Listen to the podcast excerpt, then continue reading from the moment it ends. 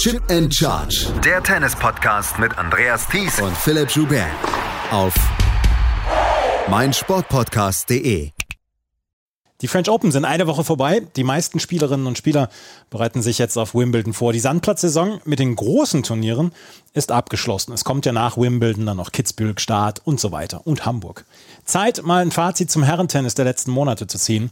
Herzlich willkommen zu einer neuen Ausgabe von Chip in Charge, dem Tennis Talk. Mein Name ist Andreas Thies. Philipp ist heute nicht dabei, aber dafür habe ich euch ein Interview mitgebracht. Jan-Lennart Struff im Finale in Madrid, Yannick Hanfmann im Viertelfinale in Rom, Alexander Zverevs Halbfinaleinzug bei den French Open, dazu das Viertelfinale von Daniel Altmaier in Madrid und der Wiedereinzug in die Top 100 von Dominik Köpfer. Es gab in den letzten Wochen viel Positives zu den deutschen Herren zu berichten. Ich habe mit dem DTB-Bundestrainer und Davis Cup-Kapitän Michael Kohlmann über seine Bilanz der letzten Monate gesprochen. Das Interview, das hört ihr hier.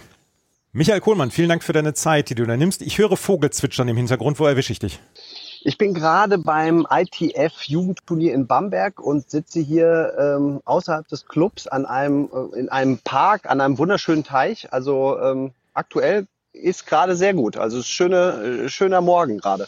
Das freut mich sehr. Schöner Morgen gerade, schöne letzte Wochen, schöne letzte Monaten, Monate für den Chefbundestrainer, kann ich mir vorstellen. Ähm, ich wollte, bevor wir auf die Herren gleich zu sprechen kommen, wo, wo du gerade bei den Junioren bist, dann in Bamberg. Ähm, David Fix hat die dritte Runde erreicht bei den Junioren in Paris. Äh, zusammen mit Marc Majdancic hat er das Halbfinale erreicht im Doppel. Gute Nachrichten aus dem Juniorenlager. Äh, endlich wieder, könnte man in Anführungsstrichen sagen. Ja, hat mich ähm, ganz besonders gefreut für einen David, der ähm, äh, in den letzten Monaten, sage ich jetzt mal, nicht so viele Siege eingefahren hat, aber eigentlich schon äh, Ende letzten Jahres gezeigt hat, dass er auf diesem Sprung ist, in dieses Grand Slam-Level oder dieses Grand Slam-Level auch zu erreichen.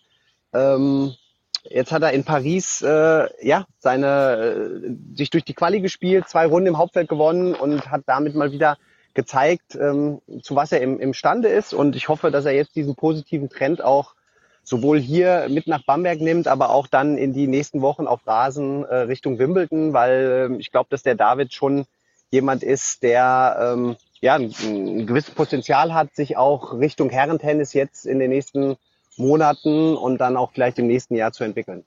Es war ja insgesamt jetzt die letzten Monate und Jahre ein bisschen schwieriger. Ähm, es gibt ein paar junge Spieler, die jetzt versuchen, den, den Gang in die Herren zu, zu schaffen. Ähm, was erwartest du jetzt von diesem Turnier in Bamberg, beziehungsweise was erwartest du vom nächsten halben Jahr gerade bei den Junioren?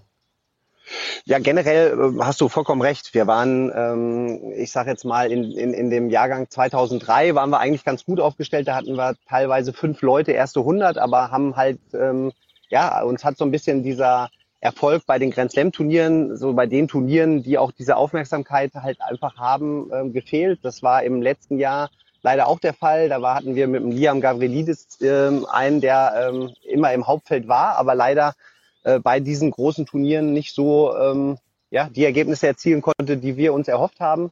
Ähm, jetzt dieses Jahr ist es äh, wieder so, dass wir äh, wieder vier Leute in den ersten 100 haben von den 2.5ern, dann im nächsten Jahr mit Max Stenzer schon einen 2-6er, der erste 100 ist, wo wir uns äh, erhoffen, dass der sich auf jeden Fall in die Grand Slams fürs nächste Jahr spätestens spielt.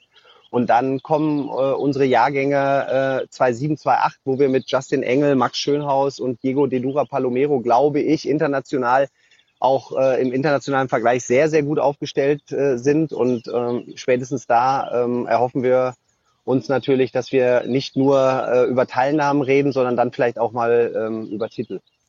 Also, da wird es äh, einiges zu beobachten geben in den nächsten Monaten. Ich habe eben schon angefangen, der Chefbundestrainer des deutschen Herrentennis, der kann sich über die letzten Monate nicht beschweren, oder? Nee, also die äh, Jungs, die ähm, äh, über die Jahre auch, äh, das muss ich ja immer wieder sagen, auch beim Davis Cup immer wieder gezeigt haben, zu was sie imstande sind, haben es äh, glücklicherweise auch für sich selbst, also jetzt mal bewiesen, dass sie das auch auf der großen Tour, ähm, sprich nicht im Mannschaftswettbewerb schaffen. Und ähm, ja, die Erfolge äh, vom Jan Lennart, ähm, Yannick Hanfmann, Daniel Altmaier und auch jetzt Sascha in Paris äh, sind schön, sind toll, ähm, ist das, was ich äh, auch immer mir erhofft habe, was sie, was, zu, was sie äh, imstande sind und dass sie es jetzt kontinuierlich zeigen, dass sie sich Richtung erste 100 gespielt haben wieder, beziehungsweise sogar Richtung Top 50. Ähm, und auch ein Dominik Köpfer möchte ich nicht vergessen, der mhm. ähm, nach langer Verletzungspause ähm, auf der Challenger-Ebene äh, sich ja jetzt wirklich, also wenn ich das ähm, mal so rekapituliere, innerhalb von vier Monaten wieder erste 100 gespielt hat. Also das sind schon tolle Erfolge und ich hoffe, ja, dass sie natürlich diesen positiven Trend weiter fortführen, auch in die Rasensaison.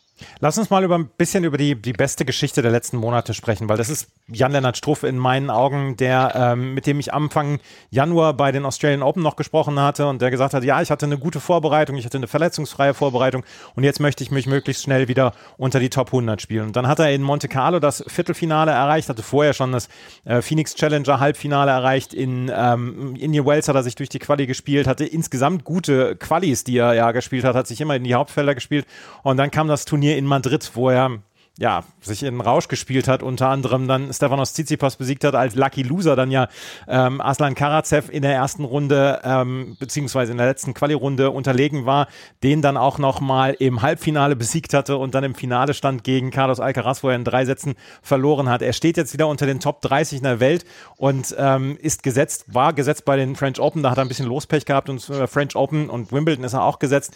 Ähm, das war ein traumhalbes Jahr für ähm, Jan-Lennart Struff, war das so für dich abzusehen in dieser Form? Wenn ich jetzt Ja sagen würde, würde mich jeder für verrückt erklären. Ähm, ich glaube, dass er äh, schon beim Davis Cup äh, in Hamburg und dann auch ähm, bei der Finalrunde, wo er Dennis Shapovalov geschlagen hat, gezeigt hat, zu was er imstande ist äh, und dass seine Ranglistenposition mit Sicherheit nicht das äh, wiedergespiegelt hat, ähm, ja, was, was, seine, was seine Leistungsfähigkeit ähm, ist. Und dass er das dann in, innerhalb von so kurzer Zeit wirklich kontinuierlich äh, bringt, das war ja immer so ein bisschen bei ihm, ich sage jetzt mal nicht das Problem, aber ähm, er hat leider äh, über die Jahre immer mal absolute Top-Ausreißer gehabt, aber dann auch mal wieder Phasen, wo er nicht so viel gewonnen hat. Und ich fand, dass er jetzt seit äh, Ende letzten Jahren, äh, Jahres eigentlich konstant immer wieder seine Punkte erzielt. Also, so wie du es gesagt hast, er hat über viele gute Qualis immer wieder auch seine Punkte. Ich glaube, er war im Race schon vor Madrid Top 40 ähm, und hat ähm, wirklich, wenn du, wenn du so geguckt hast, im Schnitt fast äh, immer 50, über 50 Punkte geschrieben, was irgendwo ähm, darauf hinausgelaufen wäre, dass er sich dann wirklich auch Richtung 40 ähm, gespielt hätte. Also ähm, das war, das war schon ja, äh, Top-Leistung, vor allen Dingen über viele Wochen. Er hat äh, ganz wenig Wochen eigentlich nur ausgesetzt und ähm, in jeder Woche immer wieder seine Leistung gebracht und dass er dann natürlich sich selber mit so einem ähm, ja, mit so einem tollen Turnier belohnt. Äh, es freut mich ganz besonders, weil ich glaube, dass, dass diese Top-Events, diese großen Events halt, ähm, wenn man so eine Chance dann bekommt, äh, dass alles passt, sprich, dass man sich gut fühlt, dass man gut spielt, dass die Auslosung vielleicht auch mitspielt und dann diese Chance so nutzt, ähm, das ist schon ähm, sehr erstaunlich und äh, sehr beachtlich und wie gesagt, also nach all den Jahren, was Jan Lennart auch im, im Davis Cup immer wieder an Leistung gebracht hat und äh, freut es mich ganz besonders für ihn. Er ist jetzt dann auch in der Rasensaison aktiv und ich habe es gesagt, er wird in Wimbledon gesetzt sein. Das ist dann ja auch äh, so, so ein, so ein Vierteljahr, sage ich jetzt mal, bis zum Turnier in Madrid, ist dann ja auch eine Sicherheit. Ich kann bis Ende des Jahres ganz locker alle großen Turniere mitspielen und kann meine Weltranglistenposition stabilisieren, weil jetzt äh, kann man ja auch schon sagen, Mensch, diese Punkte muss er alles nächstes Jahr wieder verteidigen. Ja, klar. Also das, das sind die, die ähm, dann direkt schon in diesen Verteidigungsmodus gehen. Aber ich glaube, dass er aktuell ab, äh, so wie du sagst, in Angriffsmodus ist und ähm, äh, sich seinen Turnierplan wirklich äh, perfekt zusammenbasteln kann. Ich glaube, er kann jetzt ähm, äh, ohne Probleme äh, die Turniere planen, weil er nicht darauf achten muss, ob er reinkommt oder nicht, sondern er, er weiß ganz genau, ähm, wie er ein Jahr, zwölf Monate ähm, sich selbst planen kann und wo er, wo er auch weiß, welche Turniere er gut spielt. Man hat ja über die zwölf Monate immer seine Lieblingsturniere und vielleicht auch die Turniere, wo man weiß, man spielt nicht so gut. Und wenn man das äh, sich so einteilen kann und so planen kann, ist das natürlich schon ein Riesenvorteil. Und ich denke, dass, ähm, dass äh, Jan Lennart sich jetzt nicht gerade ähm, über nächstes Jahr Madrid ähm, Sorgen macht. Ja, Sorgen gemacht hat sich vielleicht dann auch Alexander Zverev in den letzten Monaten, was, was die Form zum Beispiel angeht. Er hat nicht wirklich gut gespielt. Er hatte immer mal wieder gute Matches, er hatte dann aber auch wieder schwächere Matches. Und nach der Verletzung, nach der er zurückgekommen ist, hatte er auch zwischendurch viel Unsicherheit. Hat selber davon gesprochen, als er in München zum Beispiel in der ersten Runde ausgeschieden ist, dass er unglaublich nervös ist vor heimischem Publikum. Hat dann in Genf nochmal gespielt, hat dort gegen Nicolas Jarry verloren. Und dann gab es so ein bisschen diese Unsicherheit, ähm, wie er noch nach Paris reinkommt kommt. Es stand zu befürchten, würde er in der ersten Runde ausscheiden, dass er aus den Top 60 rausfliegen würde.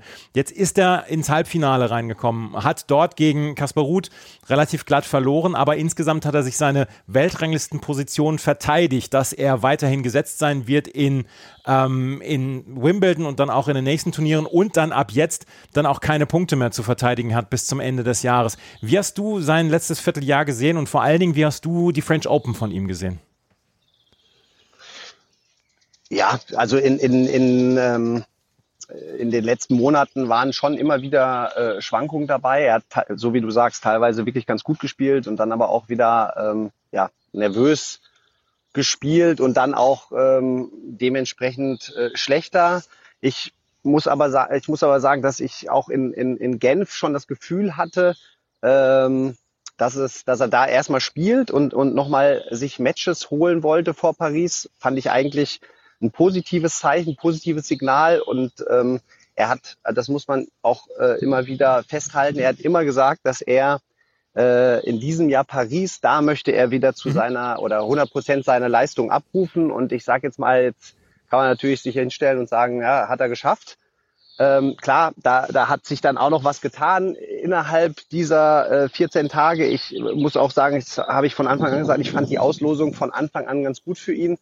Natürlich ist es bei Sascha auch immer mal so, dass er äh, vielleicht nicht so leicht in so einen Grand Slam reinkommt, aber ähm, ich glaube, dieses Jahr hat es dann halt wirklich mal äh, so gepasst und ähm, ja, ein bisschen Glück gehört dazu. Dann muss man ähm, auch diese, diese Matches vielleicht am Anfang ähm, mal schadlos überstehen, sprich ohne äh, lange äh, Zeit auf dem Platz zu verbringen, ohne äh, ja, viele Sätze, die man verliert. Das hat er, fand ich, gut gemacht. Er hat mit Francis Tiafoe ähm, jemanden gehabt, äh, der er den halt, finde ich, auf Asche auch mit ein bisschen Selbstvertrauen auch schlagen kann und muss.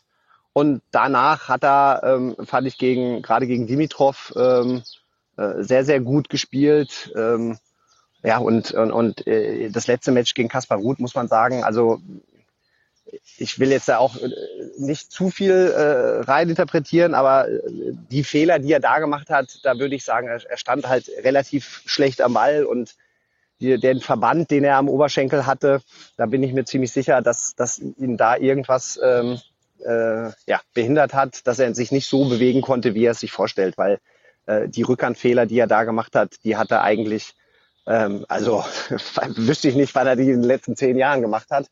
Ähm, und insofern ist es aber trotzdem, ähm, so wie du sagst, sehr, sehr positiv. Er hat jetzt äh, keine Punkte zu verteidigen. Rasen ist jetzt nach seiner Aussage ja auch nicht unbedingt sein Lieblingsbelag, aber er hat äh, auch in Halle schon gut gespielt und ich bin mir ziemlich sicher, dass er sich jetzt in den nächsten Wochen und Monaten dann auch äh, Richtung ähm, Qualifikation fürs Masters wieder spielen wird und mit den mit der Ausgangssituation, dass er bei den Großen wieder gesetzt ist, wird er auch seine Resultate ähm, gerade auf Hartplatz dann mit Sicherheit wieder erlangen. Aber die Selbstverständlichkeit im Spiel von Alexander Zverev ist noch nicht wieder zurück oder trügt der Eindruck bei mir? Was sagst du dazu?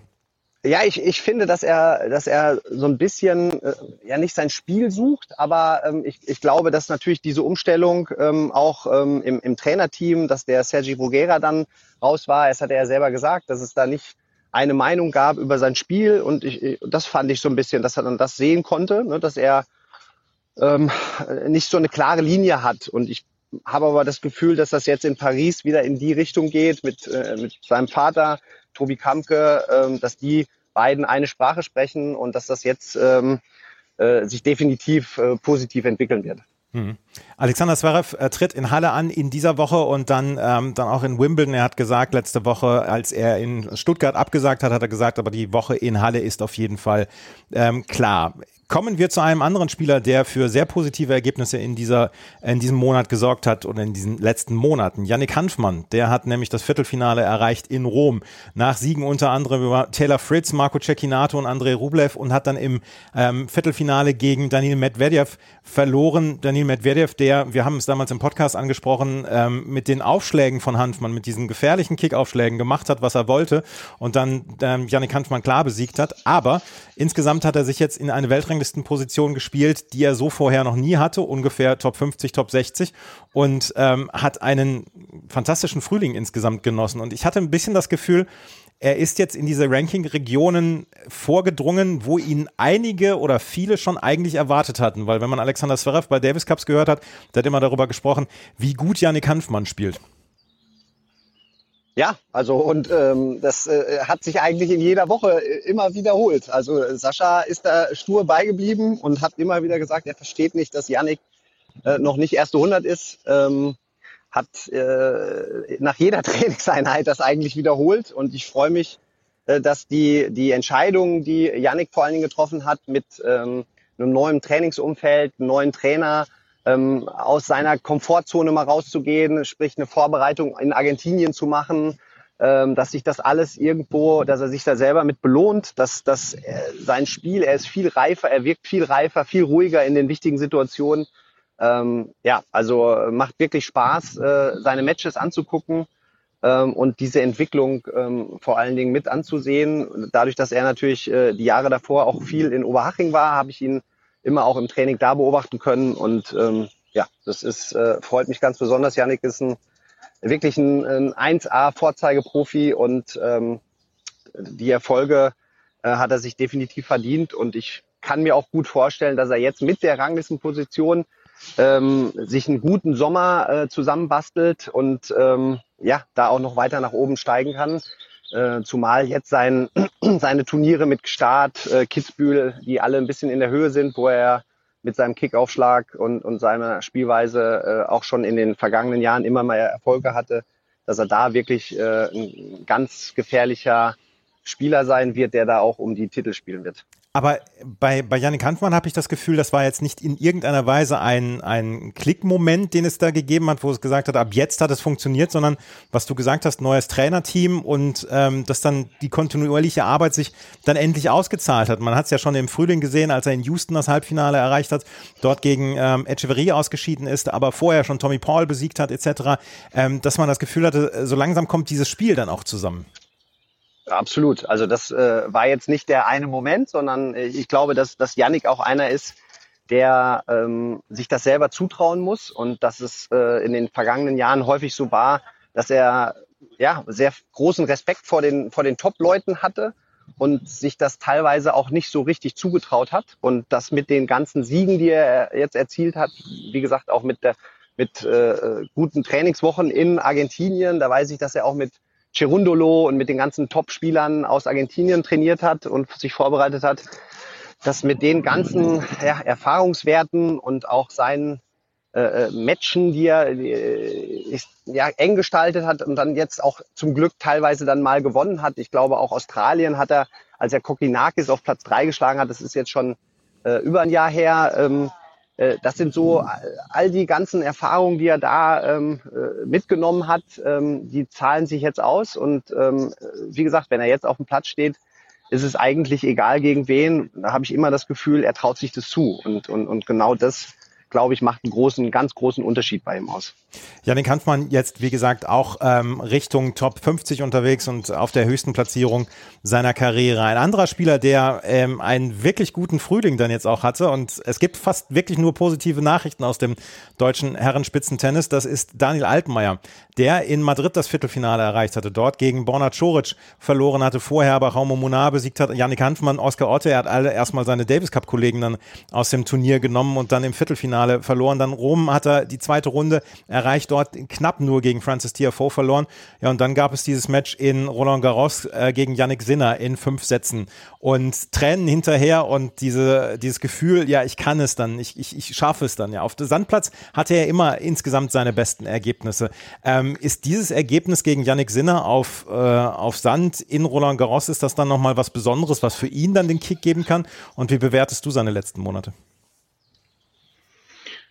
also äh, erstmal einen Top-Ten-Spieler bei einem Grand Slam zu schlagen, ähm, das ist das ist was Großes. Ne? Und ich glaube, das ist auch was, ähm, äh, was einen dann über die nächsten Wochen und Monate so ein bisschen tragen kann. Und ähm, das ist schon ein, ein richtig großer Sieg gewesen. Ich, ich fand, dass Daniel ähm, angefangen hat in der Woche vor München. Da hat er einen Challenger, einen großen Challenger in den USA gewonnen. Mhm.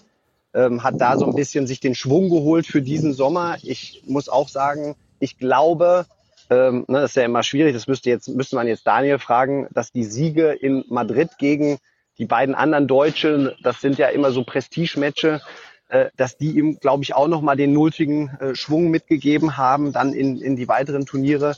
Das Match gegen Francis Tiafoe, äh, so wie du schon gesagt hast, da hat er zum Match serviert. Also ähm, das hätte er eigentlich auch gut gewinnen können. Also da äh, war in Rom auch nochmal mehr drin. Und dann ähm, fand ich sehr, sehr positiv, dass er sich nach Rom dann wirklich mal ein bisschen Zeit genommen hat mit Mancini, mit seinem Trainer, ähm, sich vorbereitet hat auf, auf Paris, äh, nicht direkt weitergespielt hat, sondern da wirklich gesagt hat, komm, jetzt ähm, machen wir mal zwei Wochen Vorbereitung. Und ich fand, das äh, ist dann auch nochmal so der nächste Schritt, nicht immer hinter diesen Punkten her zu jagen, sondern sich dann auch mal ähm, für große Aufgaben vorzubereiten. Und ja, dass es dann sofort mit einem Sieg gegen Yannick Sinner, mit einem Top-Ten-Mann belohnt wird, ist natürlich großartig. Und ähm, bin gespannt, wie er auf Rasen spielt. Jetzt hat er leider gestern in, in, in Stuttgart seine Premiere auf Rasen dieses Jahr verloren, aber ich glaube, dass auch äh, Daniel auch auf Rasen eigentlich ein gutes Spiel hat und ja, hoffe, dass er in den nächsten beiden oder drei Wochen, die er jetzt noch spielt, äh, da seine Erfolge dann auch erzielt. Aber so ein bisschen die Transition von ähm, Sandplatz zu Hart beziehungsweise zu Rasen, die hat noch nicht so richtig geklappt, oder? Ich habe jetzt nochmal gerade in den letzten 52 Wochen bei Tennis Abstract nachgeschaut. 28 zu 13 auf Sand, 7 zu 13 auf Hartplatz und 2 zu 3 auf Rasen. Gut, jetzt Rasen ist, äh, sind nur ein paar Wochen. Ja. Aber der Hartplatz ist dann 7 zu 13. Äh, da, da funktioniert, hat man das Gefühl, sein Spiel noch nicht so wie auf Sand. Ja, das, äh, das ist ja das auch, äh, was man, sage ich jetzt mal, vor Madrid beim Daniel immer eigentlich so gesagt hat, dass er auf der Challenger Tour seine Erfolge feiert. Aber sobald es dann auf die größeren Turniere geht, leider noch nicht. Ne? Und ähm, deswegen äh, sage ich jetzt mal, sind die Zahlen, die du jetzt gerade genannt hast, glaube ich, auch noch äh, sehr präsent, dass man auf Hartplatz jetzt das Gefühl hat, da fehlt noch der große Erfolg. Aber so wie er es dieses Jahr auf Asche ähm, bei den großen Turnieren gespielt hat, äh, glaube ich auch, dass es äh, Richtung, Richtung Hartplatz definitiv so ist. Auf Rasen, wie gesagt, ist schon, ist ja wirklich ein sehr spezielles Spiel. Aber ich glaube, da hat er äh, vor zwei Jahren auf Mallorca mal das Viertelfinale erreicht. Also, und er hat, glaube ich, auch noch nicht so viel auf Rasen gespielt.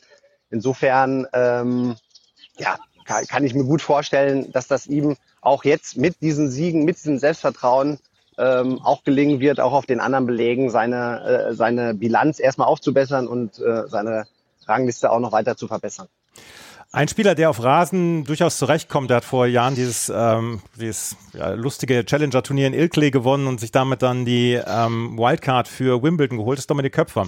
Mit dem hatte ich im März gesprochen und da hat er gesagt, ja, ähm, er ist jetzt froh, dass er überhaupt mal wieder schmerzfrei ist im Arm und jetzt hofft er darauf, dass er äh, die nächsten Turniere ganz gut bestreiten kann. Ja, und dann ging er in Mexico City, ging er durch das komplette Turnier, verlor in ähm, San Luis Potosi nur im Finale, hat dann in Prag das Challenger im Finale nur verloren und dann äh, hat er noch das Turin Challenger gewonnen, kam dann nach Roland Garros. Da hat er gegen Thiago Seibold-Schwilsch, der ein richtig gutes Turnier dort gespielt hat, hat er in der Quali finalen Quali-Runde verloren. Aber wie sich Dominik Köpfer innerhalb von wenigen Monaten wieder unter die Top 100 gespielt hat, das ist bemerkenswert. Hast du mit ihm Kontakt gehabt? Wie, was macht der Arm?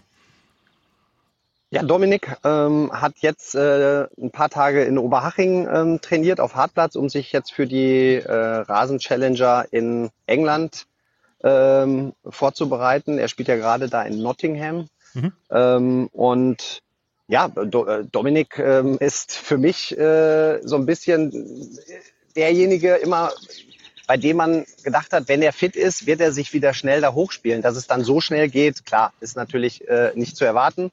Aber so wie er ähm, ja damals, also damals sagt man schon, aber 2021 auch in Innsbruck beim Davis Cup gespielt hat und ähm, ja, was für eine Präsenz und was für eine Intensität er auf den Platz bringt. Ähm, das, das ist schon äh, gerade auf dem Challenger-Level, wo er jetzt sehr erfolgreich war, ähm, einzigartig. Und ich glaube, dass das auch ein, ein Beweis dafür ist, ähm, dass er einfach für, für diese für diese Klasse viel zu gut ist. Und, und ich bin gespannt, wie er sich jetzt in den nächsten Wochen dann auf dem nächsten Level wieder, weil er ist jetzt erste 100 und wird somit auch seinen Turnierplan natürlich komplett ändern können, wieder Richtung Tourlevel.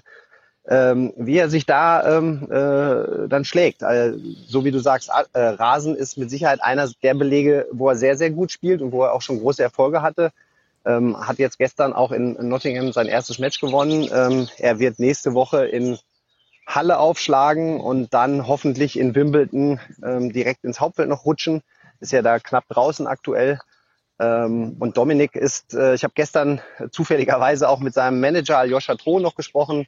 Da haben wir so ein bisschen die nächsten Wochen und Monate mal durchgesprochen. Und ähm, ja, also bei, bei Dominik glaube ich auch, dass äh, 95 mit Sicherheit noch nicht das Ende ist, ähm, äh, was er dieses Jahr erreichen kann. Mhm. Das sind die positiven Nachrichten, die wir aus dem Herrenbereich, gerade was die Top 100 Profis angeht, äh, berichten können. Wir müssen über einen in Anführungsstrichen Sorgenkind sprechen, das ist Oskar Otte. Der hat es in den letzten Wochen und Monaten nicht geschafft, seine Form wieder zu erlangen, die ihn bis unter die Top 40 dann ja auch geführt hat. Ähm, er hat jetzt äh, bei den, beim Turnier in Roland Garros hat er gegen Alexander Schawtschenko verloren, in Heilbronn beim Challenger in der ersten Runde gegen Facundo Diaz Acosta, ein guter Sandplatzspieler verloren. Aber bei ihm hat man das Gefühl, das ähm, Selbstvertrauen ist im Moment komplett weg. Ähm, was ist aus deiner Sicht, was läuft aus deiner Sicht im Moment nicht richtig bei Oskar Otte beziehungsweise in seinem Spiel? Ja, das, das, das ist eine schwierige Frage. Also ähm, ähm, ich, ich glaube, dass beim, beim Oscar so ein bisschen ähm, der Wurm drin ist, angefangen mit seiner Knieverletzung ähm, Mitte letzten Jahres. Ähm, danach, als er wiedergekommen ist, äh, das war ja in, in Hamburg beim Davis Cup zu, zu Beginn, ähm, da hat man noch gemerkt, dass es so ein bisschen ja, erstmal an, an Matchpraxis fehlt, vielleicht auch diese Matchhärte, äh, die Beweglichkeit so ein bisschen in den, in den ganz wichtigen Phasen. Äh, gegen Top-Leute muss man ja auch sagen, da hat er ja nur gegen Top-Leute gespielt und äh, ja, und, und, und dann sind ein paar zu wenig Siege einfach äh, mhm. gekommen. Ähm, das Selbstvertrauen ist bei ihm in seinem Spiel äh, mit seinem starken Aufschlag und dann doch sehr aggressiven Spiel. Ich glaube, dass das das A und O ist. Ähm, und, und mit der Zeit äh, ja, schleicht sich dann immer so ein bisschen das rein, dass man in den engen Momenten vielleicht nicht mehr so richtig dran glaubt oder nicht diese Lockerheit hat und nicht diese, das, diese Entspanntheit, die er für sein Spiel definitiv braucht, ne? mit seinem Aufschlag. Also dieser, dieser schneller, diese schnelle Bewegung, das sind ja alles so, so, so Sachen, wo man, wo man wirklich äh, einen lockeren Arm und einen schnellen Arm braucht. Und ähm, jetzt ist es dann so, dass er natürlich auch wusste, dass er viele Punkte jetzt zu verteidigen hat, gerade in, in diesen Monaten. Mhm. Und ich glaube, das ist dann auch irgendwo im Kopf drin. Und äh, deswegen glaube ich, dass sobald Wimbledon jetzt erstmal vorbei ist und er den Großteil, sage ich jetzt mal, äh, der Punkte, die er letztes Jahr gemacht hat, wenn die raus sind, dann bin ich mir eigentlich sicher, dass es dann wieder auf, äh, dass es dann wieder losgeht, dass er das dann auch verpackt hat und dann angreifen kann. Jetzt ist es irgendwie so ähm, vom Gefühl her, dass er immer nur in so einem Verteidigungsmodus ist und Oscar auch von seiner Spielweise ist kein Verteidiger, sondern der ist ein offensiver Spieler und ich glaube, dass das so ein bisschen bei ihm gerade äh, zu sehr im Kopf ist, ähm, dass er letztes Jahr halt äh, Stuttgart Halbfinale gespielt hat, Halle Halbfinale gespielt hat, äh, in Wimbledon sich qualifiziert hat und eine Runde gewonnen hat und so. Das sind dann da sind so viele Sachen im Kopf, die seiner Spielweise und seinem Spiel nicht so gut tun. Und deswegen kann man ihm, äh, wie gesagt, äh, jeden Sieg nur wünschen. Ich habe am Montag das Doppel von ihm und ähm, ähm, Jan Lennart äh, Struff gegen Mektic Pavic gesehen. Mhm. Da waren sie auch. Da haben sie im ersten Satz zum Satz serviert, verloren, zweiten Satz dann gewonnen. Im Match Direct 9-7, zwei Matchbälle gehabt.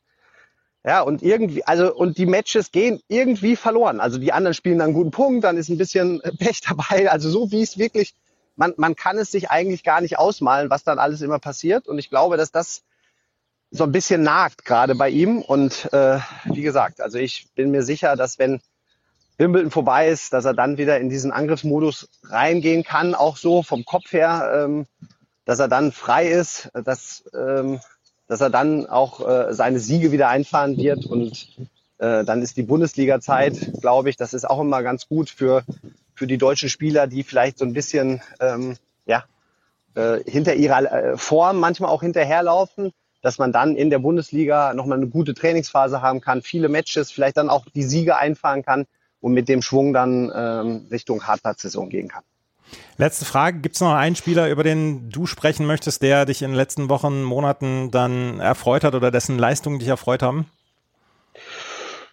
Also einen speziellen würde ich jetzt nicht sagen, aber was mich ähm, wirklich äh, gefreut hat, war die Leistung von Rudi, Rudi Mollecker in, in mhm. Heilbronn. Ähm, äh, den habe ich äh, ja da zugeschaut und muss ehrlicherweise sagen, hat gegen Fabian Marujan, der den Carlos Alcaraz geschlagen hat, das Match habe ich mir angeschaut und muss sagen, das war äh, eine, eine Top-Leistung. Hat mich ganz besonders gefreut. Er hat ja dann auch das Halbfinale erreicht. Leider dagegen äh, Diaz Acosta, was du gerade schon gesagt hast, ein sehr, sehr guter äh, Asche-Spieler, äh, knapp verloren hat. Aber äh, da bin ich sehr, sehr positiv. Denke, dass er in den nächsten Wochen, Monaten auch wieder in die richtige Richtung marschiert. Ähm, das sah sehr gut aus, hat sich in, in Berlin wieder äh, neu aufgestellt mit seinem, mit seinem alten Team und hat zwei, drei neue Jungs dabei, die ihn unterstützen auch. Ähm, genauso Marco Toppo, muss ich sagen, hat mir auch gut gefallen in den letzten Wochen. Seit München eigentlich hat er auch zwei Future gewonnen ähm, auf den Challenger-Level. Äh, Immer gute Matches gespielt, leider noch ähm, manchmal den kürzeren in drei Sätzen gezogen, aber äh, das sieht auch sehr gut aus. Und äh, auch Henry Squire muss ich hier erwähnen. Äh, der hat ähm, in Stuttgart jetzt ähm, gegen den Watanuki, so ein, also einen sehr, sehr guten Japaner, ja, leider knapp in drei Sätzen verloren, aber auch da äh, glaube ich, dass er auf Rasen jetzt noch die nächsten Wochen ähm, noch den einen oder anderen Sieg einfahren wird und die drei Jungs hoffentlich dann äh, die nächsten Schritte äh, machen, um ähm, ja, die, Challenge, äh, die Challenger, sag ich schon, die, die Grand Slam Qualis zu erreichen, weil ich glaube, dass wir da aktuell eine kleine Lücke haben. Da mhm. haben wir ähm, gerade wenn ich jetzt Richtung äh, Paris und Wimbledon gucke, in den Challengern, wo wir äh, doch immer äh, über die Jahre sehr stark vertreten waren, haben wir in Paris nur drei gehabt. Wenn Dominik ähm, in die, ins Hauptfeld noch rutschen sollte, hätten wir in Wimbledon nur zwei Leute in der Quali. Das ist, äh, glaube ich, für für Tennis Deutschland, äh, das ist ein bisschen zu wenig und da müssen wir jetzt hoffen, dass die und auch pushen, dass die, dass die Jungen nachkommen und diese Lücke jetzt schließen ähm, dass wir dann auch wieder Richtung äh, US Open, aber spätestens Australien dann auch ähm, sowohl im Halb Hauptfeld als auch in der Quali wieder mit fünf, sechs Leuten vertreten sind. Dominik Köpfer hat gerade das Hauptfeld erreicht. Marin Cilic hat äh, zurückgezogen. Ah, okay. Ja, sehr gut. Ja. Eil Eilmeldung. Eilmeldung, genau. Genau. Michael, ich danke dir für deine Zeit und viel Erfolg für deine Jungs in Bamberg. Ja, vielen Dank. Das war Michael Kohlmann, der in Bamberg beim Jugendturnier dort vor Ort war. Wir haben das Gespräch letzte Woche aufgenommen und er sprach am Anfang des Interviews von den Ergebnissen der Junioren und Juniorinnen in Bamberg. Zur Vervollständigung noch die Ergebnisse, denn aus DTB-Sicht waren die Ergebnisse sehr erfolgreich. Fünf Spieler aus dem DTB-Nachwuchs im Viertelfinale, drei davon im Halbfinale. Yannick Kelm, Lasse Pörtner und Marc Majdancic, die standen im Halbfinale. Lasse Pörtner kam dann ins Finale und unterlag dort dem Rumänen Luca Preda den Juniorinnenwettbewerb, den gewann völlig überraschend Sonja Jenikova aus dem Porsche Junior Team, die mit einer Wildcard in dieses Turnier gestartet war und dann am Ende sensationell den Titel geholt hat. Dominik Köpfer und Jan Struff, die hatten auch gute Wochen. Struff stand im Finale des ATP 250 in Stuttgart, wo er nach Siegen dann unter anderem gegen Tommy Paul und Hubert Hurkacz ins Finale kam, indem er dann nur denkbar knapp Francis TFO mit 8 zu 10 im Tiebreak im dritten Satz unterlag. Aber eine neue Karriere, Höchstplatzierung mit Platz 21 hat Struff sicher. Köpfer erreichte beim ATP Challenger in Nottingham auf Rasen das Halbfinale, wo er Arthur Cazot unterlag. Cazot verlor dann im Finale gegen Andy Murray der innerhalb von 14 Tagen seinen zweiten Titel und die Rückkehr in die Top 40 feiern konnte. Nächste Woche gibt es dann ausführliche Berichterstattung hier bei Chip Charge zu den Turnieren in Halle und Berlin unter anderem, aber auch im Queen's Club in London und dann werden wir schon mal so ein bisschen auf Wimbledon eingrooven. Wenn euch das gefällt, was wir machen, freuen wir uns wie immer über Bewertungen und Rezensionen auf iTunes und auf Spotify. Folgt uns auf Twitter und auf Instagram und wenn euch das so gefällt, dass ihr uns auch finanziell unterstützen wollt, wir haben eine Steady-Kampagne, die ihr in unseren Show Notes dann auch finden könnt. Vielen Dank fürs Zuhören. Bis zum nächsten Mal. Auf Wiederhören. Chip and Charge. Der Tennis-Podcast mit Andreas Thies und Philipp Joubert. Auf meinsportpodcast.de. Schatz, ich bin neu verliebt. Was? Da drüben. Das Das ist er. Aber das ist ein Auto. Ja, eben. Mit ihm habe ich alles richtig gemacht. Wunschauto einfach kaufen, verkaufen oder leasen. Bei Autoscout24. Alles richtig gemacht. Wie baut man eine harmonische Beziehung zu seinem Hund auf? Puh, gar nicht so leicht. Und deshalb frage ich nach, wie es anderen Hundeeltern gelingt, beziehungsweise wie die daran arbeiten. Bei Iswas Dog reden wir dann drüber. Alle 14 Tage neu mit mir, Malte Asmus und unserer Expertin für eine harmonische Mensch-Hund-Beziehung, Melanie Lippisch. Iswas Dog mit Malte Asmus. Überall, wo es Podcasts gibt.